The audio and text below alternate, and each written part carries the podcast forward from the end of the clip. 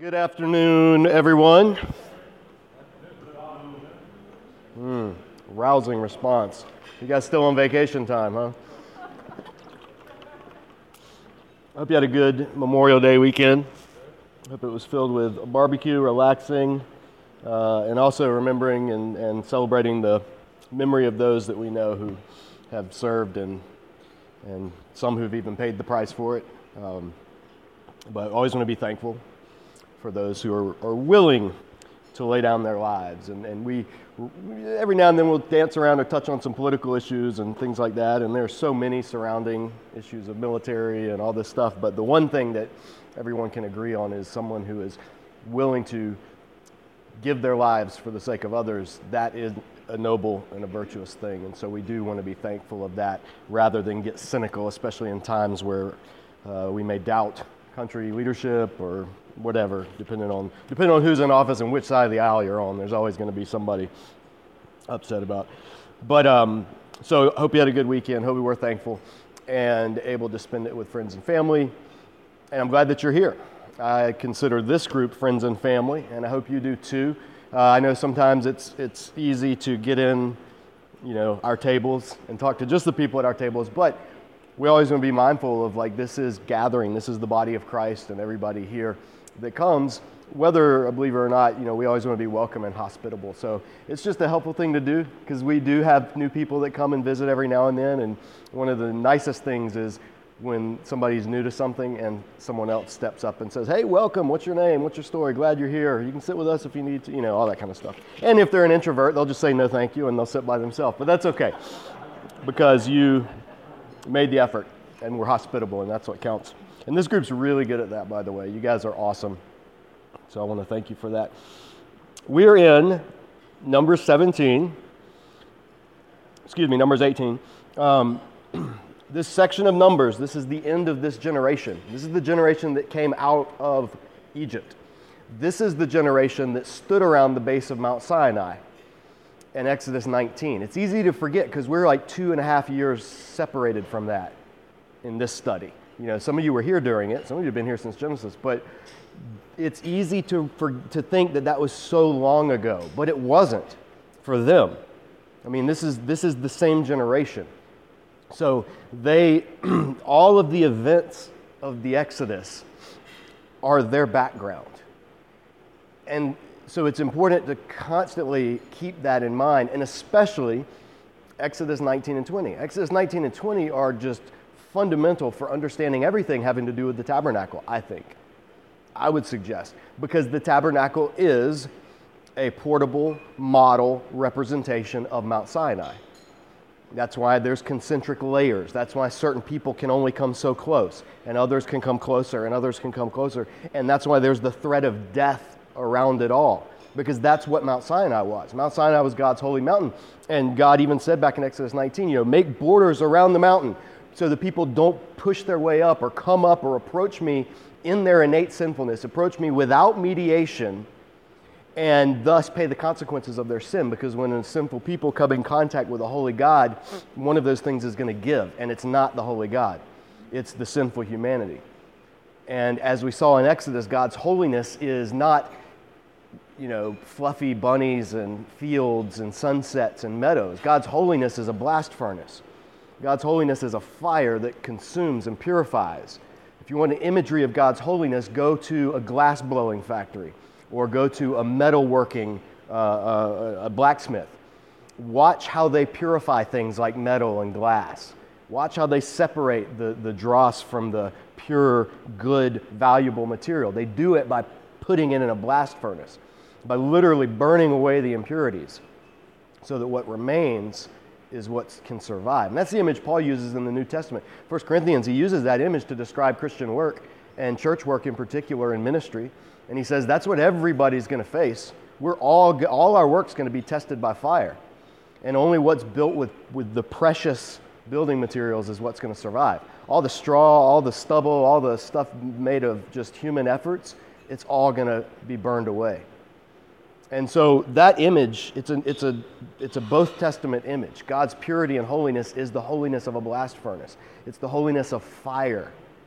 And it's something that we largely in evangelical North American Christianity tend to lose because the revolution that came about going back to the middle of last century in particular with the rise of uh, neo-evangelicalism and crusades, Billy Graham, John Ockenga, Carl Henry, all these awesome, amazing works that God did in this country through those things, bringing people to faith and Campus Crusade and you know Bill Bright and uh, all this they were, it was good. It was good. But in every good thing, there can be excess. In every good thing, there can be a twisting. In fact, that's what Satan does. He can't create anything on his own, he can only twist and distort what God already created. And so, in that, in our culture, what's been kind of twisted and distorted is the communal aspect of the body of Christ. We've focused on things like steps to peace with God, the four spiritual laws, the Romans road, saying the sinner's prayer, all of those things to get individual people to make their pledge, to, to, to get saved, as we call it, and then that's it. You made it. You got your ticket to heaven. And that is not that that's wrong, but it is woefully incomplete. It's, it's, it's, it's just not even scratching the surface of what it means to be a follower of the Lord, a covenant member of God's people because God's people were inherently communal. And so there was an aspect of, yes, God does differentiate guilt. He does not punish the innocent for the sins of the guilty, but at the same time, He does allow the communities to experience the results of the sins of members of that community. And that's a tricky thing to hold in balance. And the prophets have to do that later. Ezekiel has to wrestle with that, and Habakkuk has to wrestle with that that yes, God can allow groups to suffer the consequences of something that they as an individual didn't do. But that's not the same thing as saying because this person sinned, you're guilty of their sin. It's two different things. It's not just semantics, it's a very real difference. And we've lost track of, I think, largely that idea of, of corporate solidarity. That something happens to the body, it happens to all of us, and we're all invested in it. So things like church abuse scandals. We were like, well, I'm not Catholic. That doesn't affect me. Yes, it does. It does affect you. It's a scandal in the body of Christ. You know, the, the, the, the abuses of any part of the Christian faith or the, the scandals that any aspect of the body goes through, it affects us all because we're one body. Now, that doesn't mean you're guilty. It doesn't mean you're responsible for a, an abusive minister or priest or, or, or layperson or whatever. It doesn't mean you're, you're responsible, but it does mean that you are part of the body that is experiencing the effects of that sinfulness. And so that's something that, again, we have to be aware because we've tended to swing to the far end of individualism because it fits with this culture, this country. We're an individual country. You know, we have our rights. And, and it's not that those are wrong, those are good. Rights are good. Individual rights are a good thing. Uh, liberty, good thing. But anything taken to its extreme can be dangerous, and that's one of the aspects is we lose that communal sense. And so Numbers, this section that we're in in Numbers is all about that. When, when a part of the community rebels, that, that rebellion infects and works its way throughout like yeast through dough. And, and pretty soon the entire community bears the brunt of that. And we've seen that in the previous chapters with the rebellion. And then in the last chapter, God established look, there was a vying for power and there was one group that was saying, We want the prerogatives of the priest because the priests control the people. I mean, that goes in every culture and every religion. That's why skeptics say, ah, religion was just invented to keep people in line. No, that's a dumb argument, but there's a kernel of truth in it that yes, true religious people, true religious order does control the behavior of the people who follow it. That is the true part. Now, that can be abused, and in various cultures and religions, it has been abused but it doesn't mean that that's, there's not a true aspect to that. And so the people, in this case, uh, Korah and his folks, they were seeking to rebel, to claim that, to grasp that power of religious authority, of the priesthood, and thus the leadership of the people. That's what they were trying to grasp. In, in, in, contrast to that, think about the Christ hymn in Philippians chapter 2, where it says Jesus didn't see his divinity as something to be grasped or to be grabbed or to be used for his own purpose, but rather he emptied himself, becoming nothing and suffering death on a cross. That Philippians 2, I know it's an Old Testament study, but there's a thing called the New Testament. and it has some letters that Paul wrote, and that's one of them. Anyway, back to what the real Bible. Um, no, I'm only kidding. That's all the Bible. But um, in, in this section, in 18, uh, or in 17 rather, there was that act of rebellion, trying to seize political power, which was also religious power, and the two were intertwined, and there were two factions of rebels that came together, one for political reasons, one for uh, religious reasons, but they were both united in their rebellion. God vindicated dramatically the authority of Moses and the authority of Aaron in the chapter right before this, saying that no, it is through Aaron's line that the priests will come. You Levites, I've given you your job and your roles, but Aaron's line are going to be the priests. And so now, at the end, there was this display of Aaron's rod was the one that budded in, with the almond blossoms, which we said there's a word play in there, is because the, the almonds have the connotation of God watching. And that's you can read about that in Jeremiah 1. But God's giving this sign like, hey, I'm watching. I see what's going on, and I know who my chosen, anointed priesthood family is. So don't try to take it because bad things will happen if you do. And the people ended, chapter uh, 17 ended with them crying out, basically, like, we're all going to die, we're all going to die. And it was just this cry of despair from this generation that had rebelled, that had suffered the consequences, and that had no hope for a future because they had forfeited the, the, the salvation that God wanted to bring them into. And so now in chapter 18, then, God's going to summarize, he's going to give a, a, a, kind of a final, hey, Levites, this is what I'm calling you to. And within the Levites, hey, priests, this is what I'm calling you to. There's a gradation. There's all of Israel, then there's the Levites, and then there's the priests. It, it narrows in the closer you get to the top of Mount Sinai. At the bottom, all the people, up the mountain a little bit, the elders could come. Up at the very top, only Aaron and Moses and Joshua. And, and then at the very, very top, only Moses. So that is mirrored, that is replicated, recapitulated in the tabernacle system. Outside all of Israel, then the outer courts areas where the Levites do their work, and then the inner court of the tabernacle is where the priests do their work, and then the very holy of holies is where only the high priest can go and only once a year. So that's why the tabernacle is like it's like you took Mount Sinai and you just flatten it down. And that's you know you ever seen those uh, what are those bowls that you can like flat you, you know you, they're like portable camping camping bowls right? You pop them up and they're like layered cakes. And then when you're ready to you turn it over and you use it. And then when you're ready to collapse it, you turn it over, you collapse it back down. Think of the tabernacle that way. The Mount Sinai being collapsed down, and you have these concentric rings of holiness that correspond to the levels of the mountain. Does that help? I just came up with that on the spot, but I might use that in the future. So just think of it that way. Copyright 2017 Disciple Dojo, those of you watching on camera. Um, so here's what he says then to the Levites and to the priests, because they have a big job. Their job, literally, is to guard. When God tells them this is the work you're going to do, guard and keep the tabernacle, the, the tent of meeting. Guard and keep. That's the same command God initially gave Adam, by the way, when he put the man in the garden. And the text says to work it and take care of it. It literally to guard and to keep it. Adam, Adam and Eve were the first priestly. Anyway, that's a bigger theological connection, but it's there um, because Israel and the priesthood and all of this is recapitulating this, this attempt for God to dwell in the midst of his people. It all points back to Eden and it all points forward to the New Jerusalem.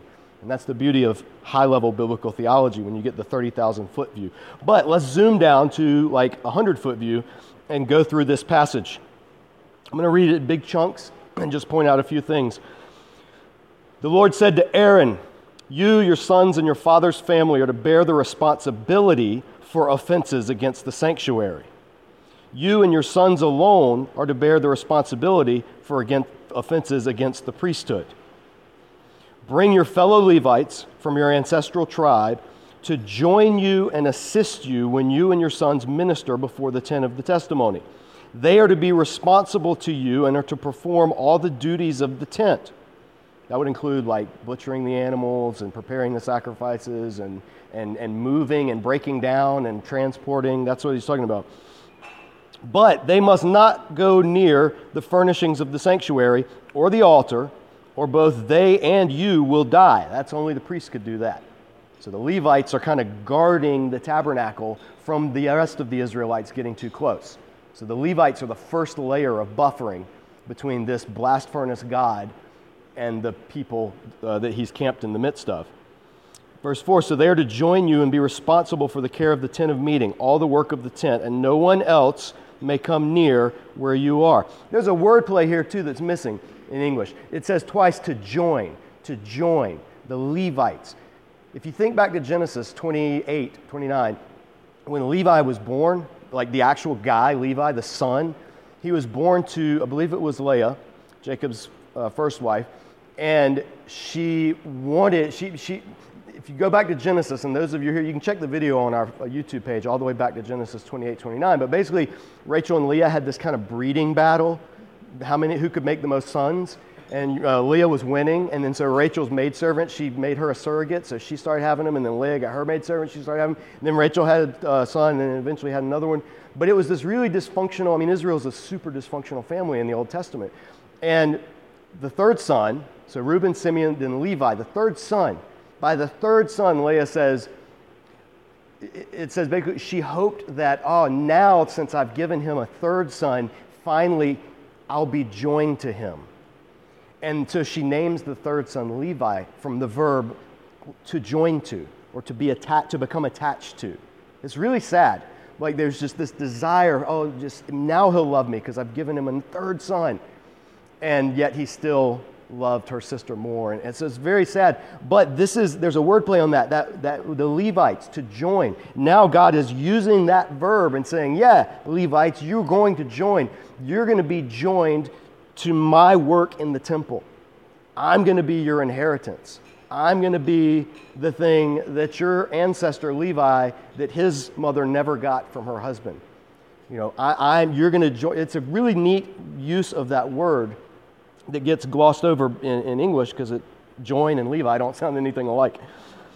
But then he goes on to say, verse 5 You are to be responsible for the care of the sanctuary and the altar, so that wrath will not fall on the Israelites again, as it just did in the previous two sections that we've read. So check last week and the week before for what that means. I myself have selected your fellow Levites from among the Israelites as a gift to you dedicated to the Lord to do the work at the tent of meeting. But only you and your sons, that's Aaron's line, may serve as priests in connection with everything at the altar and inside the curtain. I'm giving you the service of the priesthood as a gift. Anyone else who comes near the sanctuary must be put to death. Mount Sinai. You don't just barge up Mount Sinai, there's a gradation of, of, of access. This is the paradox of the Old Testament. God wants to dwell among his people, but God's people's sinfulness makes that not a reality. So, what does He do? He figures a way to dwell among them with this system that's a giant object lesson on concepts of atonement and intermediary and priesthood that will come to its fruition and its fullness in Jesus as the high priest. And so it's setting the trajectory for a whole bunch of New Testament concepts that we all take for granted, like salvation and being able to pray and approach God directly and not having a mediator and all this kind of stuff. That's, that's in the future from, the, from their perspective.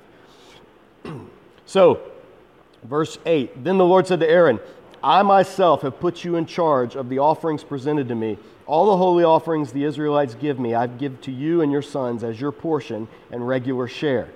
You are to have the part of the most holy offerings that's kept from the fire from all the gifts they bring me as most holy offerings, whether grain or sin offerings or guilt offerings, that part belongs to you and your sons. Eat it as something most holy. Every male shall eat it. You must regard it as holy. This also is yours, whatever set aside from the gifts of all the wave offerings of the Israelites. I give this to you and your sons and daughters as your regular share. Everyone in your household who is ceremonially clean may eat it. I give you all the finest olive oil and all the finest new wine and grain they give the Lord as the first fruits of their offering. All the land's first fruits that they bring to the Lord will be yours. Everyone in your household who is ceremonially clean may eat it. Everything in Israel that is devoted to the Lord's is yours. The first offspring of every womb, both man and animal, that's offered to the Lord is yours. But you must redeem every firstborn son and every firstborn male of unclean animals, because you can't sacrifice those. When they are a month old, you must redeem them at the redemption price set at five shekels of silver, according to the sanctuary shekel, which is 20 gerahs, as you all, I'm sure, knew. But you must not redeem the firstborn of an ox, a sheep, or a goat. They are holy. Sprinkle their blood on the altar, burn their fat as an offering made by fire, an aroma pleasing to the Lord. Their meat is to be yours, just as the breast of the wave offering and the right thigh are yours. Whatever is set aside from the holy offerings the Israelites present to the Lord, I give to you and your sons and daughters as your regular share. It's an everlasting covenant of salt before the Lord for both you and your offspring. Covenant of salt is a phrase. That's a, that's a phrase that was used in the ancient world and in ancient Israel, and it, to, to mean a binding covenant, an imperishable covenant, a covenant that won't decay or wear away, because that's what salt was a preservative, and it was a seasoning and a flavoring, and it's how you kept meat from rotting and all this kind of stuff. So, that phrase, covenant of salt, that's what that means. It's a word play. In this, what God is saying is pretty profound for understanding ministry in ancient Israel. The Levites, okay, you got 12 tribes. Out of those tribes, God said, I'm going to take you into this promised land, and you're all going to get this land flowing with milk and honey. That was their inheritance. That's what they would look forward to. But one of the tribes, the Levites, God has said all along, from all the way back in Exodus, except you. You guys don't get inheritance in the land. You don't get land to dwell, to, to raise crops and flocks and herds and all that. Why? Because you got something else to do you're going to be among all the Israelites in the towns, you're going to be the ones who mediate between me and between them. You're going to be that buffer. You're going to be, that's your role. So that could seem pretty dismal in an agrarian society. You know, like that's how you get rich by breeding animals or raising crops. I mean, that's your way of living. So this is like God saying basically, you're not going to have access to, to wealth. You're not going to be able to make your wealth. That's pretty harsh consequences in this world. So, to keep everything working, he tells the rest of the tribes, all you tribes, everything you bring in, take the first 10% of it, the first tenth. You bring that to the temple, you bring that to the Levites, and it's theirs. See how it works? The people bring their tenth and they give it to God. It's called God's, it's the tithe. But the majority of that, I mean, some of it was burned up on the altar as a whole burnt offering, and that's for Leviticus. Those of you here last year, if you weren't, check the videos. You can read all about what we studied through the offerings. Some of the offerings, only one of them was given completely to God, in other words, burned up entirely. The rest of the offerings were how they got their meat. That's how they made their dishes, like this. This would have originally been an offering at some point in the temple or the tabernacle it's how they ate, it's how they lived, was part of their culture. So denying the Levites the ability to raise crops and herds would be like starving them. So in order to, to not, not have that happen, God said, hey, rest of you tribes that I'm not calling to put your lives on the line ministering in my presence, you pay the Levites, you pay me by paying the Levites. I consider what you give to the Levites as being given to me. Why? Because they are my servants. They're doing the work. And they are putting their lives on the line for you. I mean, literally in Israel, that's what they were doing. He says it right here, verse 20. The Lord said to Aaron, You will have no inheritance in their land, nor will you have any share among them. I am your inheritance, I am your share among the Israelites. I give to the Levites all the tithes in Israel as their inheritance in return for the work they do while serving at the tent of meeting. From now on, the Israelites must not go near the tent of meeting, or they will bear the consequences of their sin and die. It is the Levites who are to do the work at the tent of meeting and bear the responsibility for offenses against it. This is a lasting ordinance for the generations to come. They will receive no inheritance among the Israelites. Instead, I give to the Levites as their inheritance the tithes that the Israelites present as an offering to the Lord. That is why I said concerning them, they will have no inheritance among the Israelites. So, what God intends, the way they're going to live, is through the faithful giving of the people that they are ministering to. This is an Old Testament concept that does get carried over into the New Testament. Twice, Paul references this system when he's having discussions, one with Timothy, one with the church at Corinth, about why ministers should be provided for by their congregations and not have to work a second and a third job in order to also do ministry. So, it's relevant in both testaments. Now, it's very easy to be abused. And it was abused from the earliest days. We're going to read in the Old Testament about uh, the people in the time of Samuel, how the sons of Eli were just uh, completely abusing the offerings that people were bringing. It's a system that is so easy to be taken advantage of, and yet it's the system God puts in place, implying that there will be abuses, there will be excesses, but yet it is still how God desires for everyone in his kingdom and his family to be taken care of. Everyone connected, everyone looking out for everyone else, and particularly those who are doing the service, spiritual service of ministry, to be provided for from among the people that they minister to. Not to be extravagantly given, not to live like kings. That's how it gets twisted by modern preachers. No, God's not giving the Levites a jet or a mansion or any of this other garbage that you see preachers heretically parading around as if it's proof from God blessing. And I'm being forceful about that because it's a serious problem in our country and in the developing world where people literally starve to death, but their pastors live like kings. It's horrible. It's an abomination. It's from the pits of hell. I cannot be any clearer than that. But it's based on a truth that is very much relevant that ministers people doing the work of ministry should not have to scrape by while the people to whom they minister live large. God blesses us so that we can then bless others. And in particular, that's how he provided for the Levites to make their living. But let me finish with this. They're not done. The Levites aren't off the hook. Verse 25 the Lord said to Moses, Speak to the Levites and say to them, When you receive from the Israelites the tithe I give you as your inheritance, you must present a tenth of that tithe as the Lord's offering. Your offering will be reckoned to you as grain from the threshing floor or juice from the wine press. In other words, this, you don't have wine presses and threshing floors and grain. Your offering, though, is still tithable. In other words, your people are tithing to you, but you got to pay it forward. So, uh, verse 29. Yeah. No, 28, sorry. In this way, you will present an offering to the Lord from all the tithes you receive from the Israelites. From these tithes, you must give the Lord's portion to Aaron the priest. You must present as the Lord's portion the best and the holiest part of everything given to you. Say to the Levites, when you present the best part, it will be reckoned to you as the product of the threshing floor or the winepress. You and your households may eat the rest of it anywhere, for it's your wages for your work at the tent of meeting. By presenting the best part of it, you will not be guilty in this matter. Then you will not defile the holy things of the Israelites, and you will not die.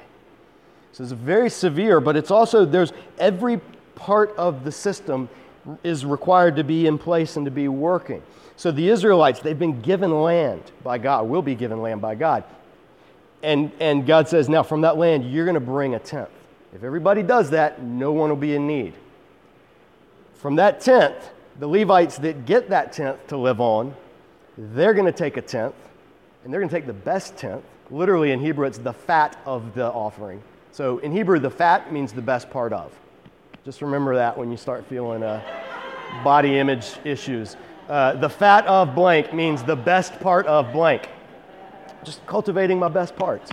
Um, so the, tenth, the tithes come in, the best part of the tithes, that will go to Aaron's family, to the priests. Priests, Levites, Israel, all the nations. That's how God said it, so that things are flowing. And then Aaron, then, that's how Aaron, because the, the, the Aaron's family, the priests, are literally doing the, the most dangerous work.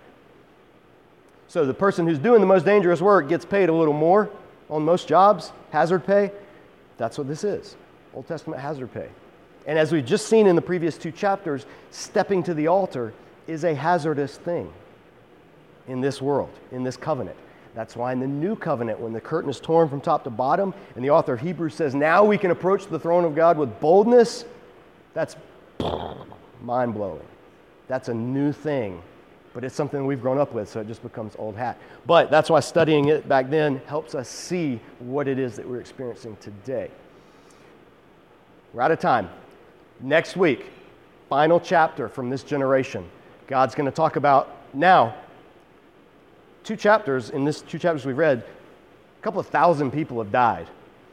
So Israel's impure, and there's a lot of impurity. And uh, because you know how it said everyone who is ceremonially clean can eat? Well, death is the thing that renders you ceremonially unclean, and those things that mimic or, or bring to mind death. So all of Israel is massively unclean right now. We're still all in one event going on, even though it's stretched out over weeks because of how we meet. So next week, God's going to do the final thing, which is okay, purification for this death stuff. Then the whole generation dies. And then we start Numbers round two, the new generation. Numbers 2.0, Israel 2.0, uh, the version of New Coke, if you, you remember that, whatever you want to call it. That's what we're going to see. So come back for that. There's still plenty of food here. Grab seconds if you want. Otherwise, have a great week.